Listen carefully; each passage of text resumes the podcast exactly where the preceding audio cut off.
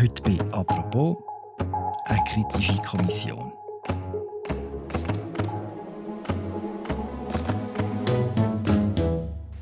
Wir müssen von diesen Fakten Kenntnis nehmen, denn sich der Geschichte verweigern hieße auch, die Fehler der Vergangenheit und die Verantwortung dafür abzulehnen.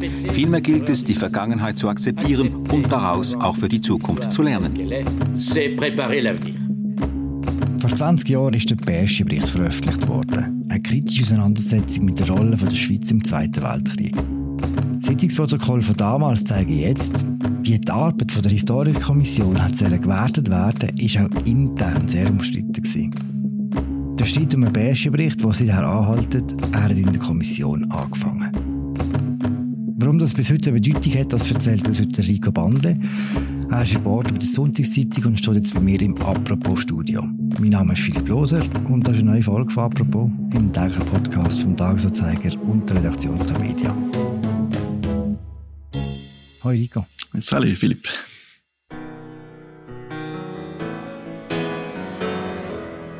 Rico, nehmen wir uns zurück in die 90er Jahre. Die Welt war zwar einigermaßen entspannt, die Schweiz aber ziemlich unter Druck. Part of this is that there's a mystery involved. Part of it is that there's a moral outrage involved in that mystery. Was ist los in der Schweiz? Der Kalte Krieg ist gerade vorbei gewesen, die Welt im Umbruch, eine neue Weltordnung hat es gegeben. Und die Schweiz hat ihre Sonderstellung mit Neutralität, Bankgeheimnis etc. langsam verloren. Die Grossmächte haben nicht mehr so Interesse gehabt, die Schweiz zu schützen. Und dann hat es auch einen grossen Angriff auf die Schweiz gegeben, wegen ihrer Rolle im Zweiten Weltkrieg. This is definitely the biggest crisis of foreign policy in Switzerland since the Second World War. We are fully aware that nothing less than our reputation as an honorable country and reliable friend is at stake. Es ist vor allem auch um nachrichtenlose Vermögen gegangen, wie sind Banken mit dem Geld umgegangen, wo im Zweiten Weltkrieg in die Schweiz gekommen sind. Aber es ist auch sonst um die Schweiz gegangen, wie hat sie sich verhalten im Zweiten Weltkrieg. Mhm. Der Grossangriff, wie muss man sich das vorstellen? Einerseits ist es medial gewesen, dass plötzlich in Zeitungen riesen Berichte gekommen sind. Zum Beispiel hat eine Zeitung, äh, Sunday Times, das Tor von Auschwitz gezeigt, hinter Schweiz. Sind also Hanebücherli ähm, Vorwürfe gewesen, zum Teil, zum Teil auch berechtigte Vorwürfe, es hat beides gegeben. Dann hat es etwas, was die Schweiz überhaupt nicht kennt hat, so Sammelklagen aus Amerika, Anwälte, die auf die Schweiz losgegangen sind. Ja, und das hat dann für riesige Aufregung gesorgt, medial, aber auch in der Politik. Mhm. Wie hat die Politik reagiert auf, äh, auf diesen Druck? Also am Anfang war es wie immer in der Schweiz. Man hat das Gefühl gehabt, das kann uns nichts anhaben, da geht uns nichts an. Genau. Ähm, irgendwann hat man den Panik bekommen. Der Jean-Pascal Delamurat, damals Bundesrat, hat ja dann mal gesagt, das sei Erpressung. Und hat dann auch den Satz gesagt, der dann viel zitiert wird, man könnte meinen, dass Auschwitz in der Schweiz gewesen sei. Mm, das war so ein, Bruchpunkt, gewesen, oder, der Satz? Ja, genau. Es sind dann noch ganz viele andere Sachen dazu gekommen. Erinnert uns an die Affäre Meili. Das ist so ein einfacher Wachmann gewesen, wo plötzlich irgendwelche Dokumente aus dem Schredder gerettet hat und dann als großer Held für gekommen ist. Und dann hat man lange gemeint, das seien wirklich Dokumente aus dem Zweiten Weltkrieg, wo die Bank noch hätte im letzten Augenblick vernichten ob es wirklich so war oder nicht, hat dann nicht mehr so eine Rolle gespielt. Ja, ganz viele solche Szenen hat es dann gegeben. Jetzt muss man sagen, gerade beim Mail ist es so, dass die Schweiz sehr aggressiv auf das reagiert hat. Man hat es auch nicht wirklich vertreibt, dass man das von außen auf einem reingeschwätzt worden ist. Und doch haben wir dann etwas unternommen, oder? Ja, also man hat mehrere Sachen unternommen. Zum einen ist eine Taskforce gegründet worden mit dem Thomas Bohrer als Leiter. Zum anderen hat man beschlossen, dass man die Geschichte aufarbeiten und dann hat das Parlament sogar zu null, also sogar Christoph Blocher, seine SVP, hat für die ähm, Aufarbeitungskommission gestimmt. Man hat zuerst 5 Millionen Franken gesprochen, das sind dann 22 Millionen geworden, ziemlich schnell. Eine riesige Sache mit gegen die 100 äh, Historiker, die da geschafft haben, fünf okay. Jahre lang. 100 Historiker sagst du, es hat aber schon so eine Kerngruppe gegeben, oder? Wie groß ist die gewesen und wie hat die genau geschafft? Genau, das sind neun Leute in der Kerngruppe. Das ist eben die Kommission, unabhängige Expertenkommission, wo man immer Berger-Kommission gesagt hat. Das ist ein Chef gewesen, der Jean-François Berger, Präsident. Und dann jetzt vier Schweizer Historiker und vier ausländische Historiker. Eine Frau hat es dabei gehabt.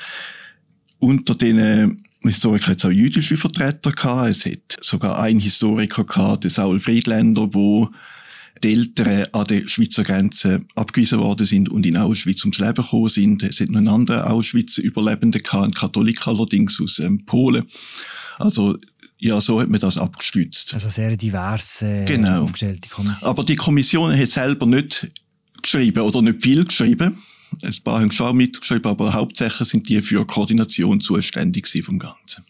Der Grund, warum wir jetzt im Studio stehen, ist ja, dass du Sitzungsprotokoll von der Europäischen Kommission einsehen Normalerweise ist es so, glaub, dass so Protokoll eine 30-jährige Sperrfrist haben. Warum hast du die jetzt schon anschauen nach 20 Jahren, nach Abschluss von dieser Arbeit?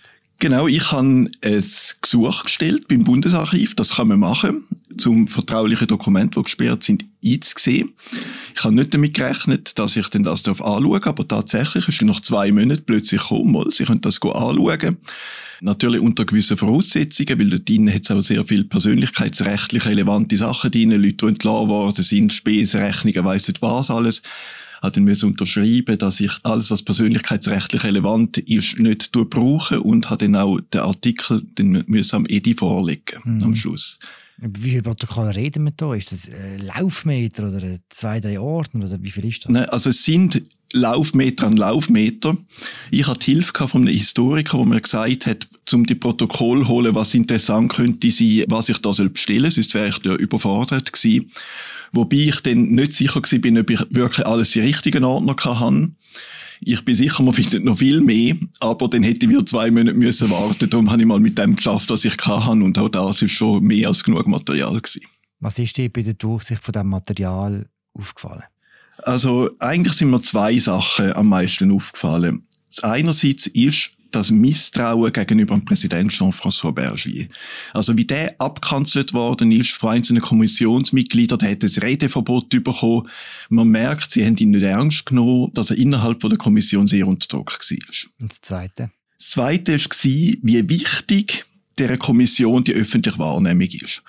Also, man, in dieser Kommission hat es Historiker gehabt, die alle auch eine eigene Agenda verfolgt haben, die alle gut wollen dastehen und auf jeden Zeitungsartikel, jeden kritischen Kommentar von einem Politiker hat es noch eine Diskussion gegeben der Kommission, wie reagieren wir auf das, wer reagiert, wer dürfte gegen Artikel schreiben und so weiter. Hm. Wir bleiben kurz bei der ersten Beobachtung. Was ist denn der äh, Jean-François Berger-Verein? Wir müssen von diesen Fakten Kenntnis nehmen, denn sich der Geschichte verweigern hieße auch, die Fehler der Vergangenheit und die Verantwortung dafür abzulehnen. Vielmehr gilt es, die Vergangenheit zu akzeptieren und daraus auch für die Zukunft zu lernen. Der Jean-François Berger war ein Wirtschaftshistoriker, vor allem aufs Mittelalter spezialisiert, aber auch ein Experte. Also bis in die Neuzeit hinein hat er wirklich auch Standardwerk geschrieben. Er ist halt jemand der die aktiv die Generation noch miterlebt hat, also den Krieg noch miterlebt hat, im Gegensatz zu den meisten anderen.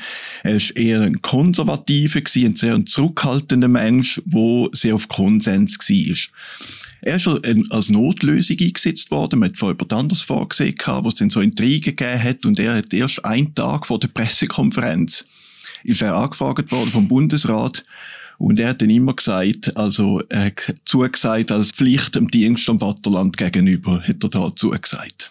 Sieht man aus dem Protokoll, warum er umstritten war innerhalb der Kommission? Man sieht es dann, wenn er angegangen worden ist wegen öffentlichen Aussagen. Er ist eben sehr konsensorientiert gewesen, auch der Schweiz gegenüber. Er hat immer das Positive auch für streichen. Er hat nicht zu denen gehört, wo unter den Schweizer Historikern, muss man sagen, in der Kommission dominant gewesen sind. Das sind so die, die haben wollen, die Schweiz in einem neuen Bild zeigen, aus einem kritischen Blickwinkel die Schweiz darstellen. Mhm. Das ist echt der Ausstreit, wenn es darum geht, äh, über die Schweiz zu schätzen im Zweiten Weltkrieg. Es gibt zwar die linke Sicht, die nach Schuld sucht und mhm. Schuld sieht, und es gibt die konservative rechte Sicht, die nach Erklärungen sucht. Wenn man jetzt die Protokolle anschaut und nach einer Tat der Kommission, kann man sagen, dass sich eine sich durchgesetzt hat oder dass die Fakten eindeutig waren? Was ist so das Fazit? Das ist noch schwierig, weil es sind ja 11.000 Seiten plus 600 Seiten Schlussbericht.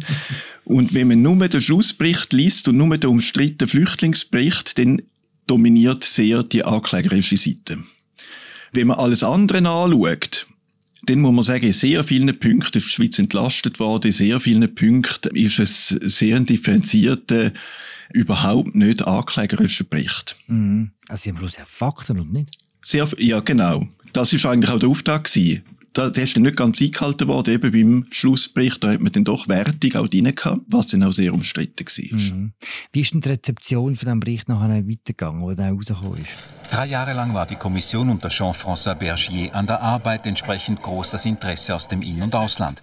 Das Resultat eine nüchterne, umfassende Auslegeordnung, auch wenn der Bericht kaum neue Fakten bringt, der bestätigt die Kernaussage früherer Forschungen, eine menschlichere Politik hätte Tausenden das Leben gerettet. Die Kommission bleibt bei den Fakten wertet nicht. Also der Kampf um die Kommission ist viel größer gewesen in den ersten Jahren als nachher, wo dann der Bericht rausgekommen ist. Wo der Bericht rausgekommen ist, hat man eigentlich gar nicht mehr so wahrgenommen und das hat einen Grund gehabt. Der Grund war, dass schon vorher, bevor er rausgekommen ist, haben die Banken einen Vergleich geschossen mit den amerikanischen Kläger und jüdischen Organisationen über 1,25 Milliarden Franken. Der Vergleich ist recht allumfassend gewesen, außer die Kunst. Darum haben wir mit der Kunst immer noch Probleme, sage ich jetzt mal. Und nachher war die Luft raus. Gewesen. Man hat sich ja nicht mehr so dafür interessiert. Warum genau ist Kunst nicht abgehandelt worden? Warum genau weiß ich nicht, ob man das damals einfach nicht Thema war, ob man es vergessen hat, ob man es unterschätzt hat, das ganze Thema. Jedenfalls ist es nicht geregelt und darum haben wir jetzt die Bürle-Debatte, haben wir ganz viele andere Debatten. Restitution von Kunst ist immer noch ein riesiges Thema. Die meisten anderen Bereiche, die sind eben durch den Vergleich abgehandelt. Wenn man jetzt heute zurückschaut und sich überlegt, wie die Schweiz sich verhalten hat im Zweiten Weltkrieg, kann man denn sagen, inwiefern der BSG-Bericht halt schon recht nah an der Realität ist und an der Wahrheit? Also von den Fakten her ist er ja sicher sehr näher an der Wahrheit. Ausser vielleicht im Flüchtlingsbericht, der ist schon der umstrittenste gewesen, den sagt sogar der Georg Kreis in seinem Buch, dort sind sehr unter Zeitdruck gewesen, den hat man vorgezogen, weil er so umstritten war. Dort hat man nach einer lang noch über Zahlen gestritten, wie sind die Flüchtlingszahlen wirklich richtig oder falsch. Neuere Forschung zeigt, dass man wahrscheinlich wirklich eher an der oberen Grenze war. Bei allem anderen sind die Fakten eigentlich unumstritten gewesen. Man hat, viele haben vielleicht gesagt, man hat nicht so viel herausgefunden auch. Aber es ist dann wirklich mehr um die Interpretation gegangen. Die Fakten selber sind zum grossen Teil unumstritten gewesen, eben außer dem Flüchtlingsbericht. Mhm. Die Aufarbeitung selber ist auch recht beispiellos gewesen. Das hat es in dieser Art nicht so häufig gegeben, ja, die Schweiz ist als Vorbild genommen worden. Viele andere Länder haben dem Modell folgen, so wie das die Schweiz gemacht hat. Es ist auch lustig, dass viele gerade die konservativen Kritiker haben das Gefühl gehabt, das werde in der Schweiz schaden, wenn man dazu gibt, Fehler gemacht zu haben. Das Gegenteil ist passiert. Eben, man ist dann als Vorbild dargestanden. Aber eben, was ich noch wichtig finde am Ganzen, Tendenz zu urteilen, haben wir sehr stark. Und die Frage ist, haben wir das Recht, ist das nicht anmaßend aus unserer Sicht, aus unserem Sofa-Perspektive sagen, die haben das falsch gemacht und um das ist der Konflikt eigentlich auch gegangen. Können wir, sollen wir die Aktivdienstgeneration jetzt vorschreiben, ihr habt die Fehler gemacht, ihr habt die Fehler gemacht, anstatt zu sagen, es ist so passiert. Probieren zu verstehen, warum haben die damals so entschieden und nicht anders was ich den interessanteren Ansatz finde als der Anklagen, ja, die Schuldfrage, die man immer stellt. Da hat die Sensibilität, glaube ich, auf beiden Seiten, oder? Da, da vertreibt man wir nicht so viel. Amen. Ja, auf jeden Fall. Aber ich glaube, die Frage entspannt sich jetzt, oder? Das ist auch gewesen, die Aktivdienstgeneration hat noch gelebt. Es sind aber auch Opfer noch gelebt. Und außer Distanz entspannt sich viel. Also man jetzt sieht, es gibt immer noch so Streit, so Historikerstreit, aber meistens sind das noch die alten Historiker, eben und Georg Kreis, dann noch, wo halt noch in dem, in dem Ganzen drin sind. Bei den Jüngeren ist das nicht mehr dermaßen ein Thema. Danke für das Gespräch, Rico. Gern. Das war sie, unsere aktuelle Folge von «Apropos» im täglichen Podcast vom Tagesanzeiger und der Redaktion der Media. Der Text von Rico Bandle über die Beige Kommission und die Sitzungsprotokoll verlinken wir euch gerne im Episodenbeschrieb. Wir hören uns morgen wieder. Danke fürs Zuhören. Ciao zusammen.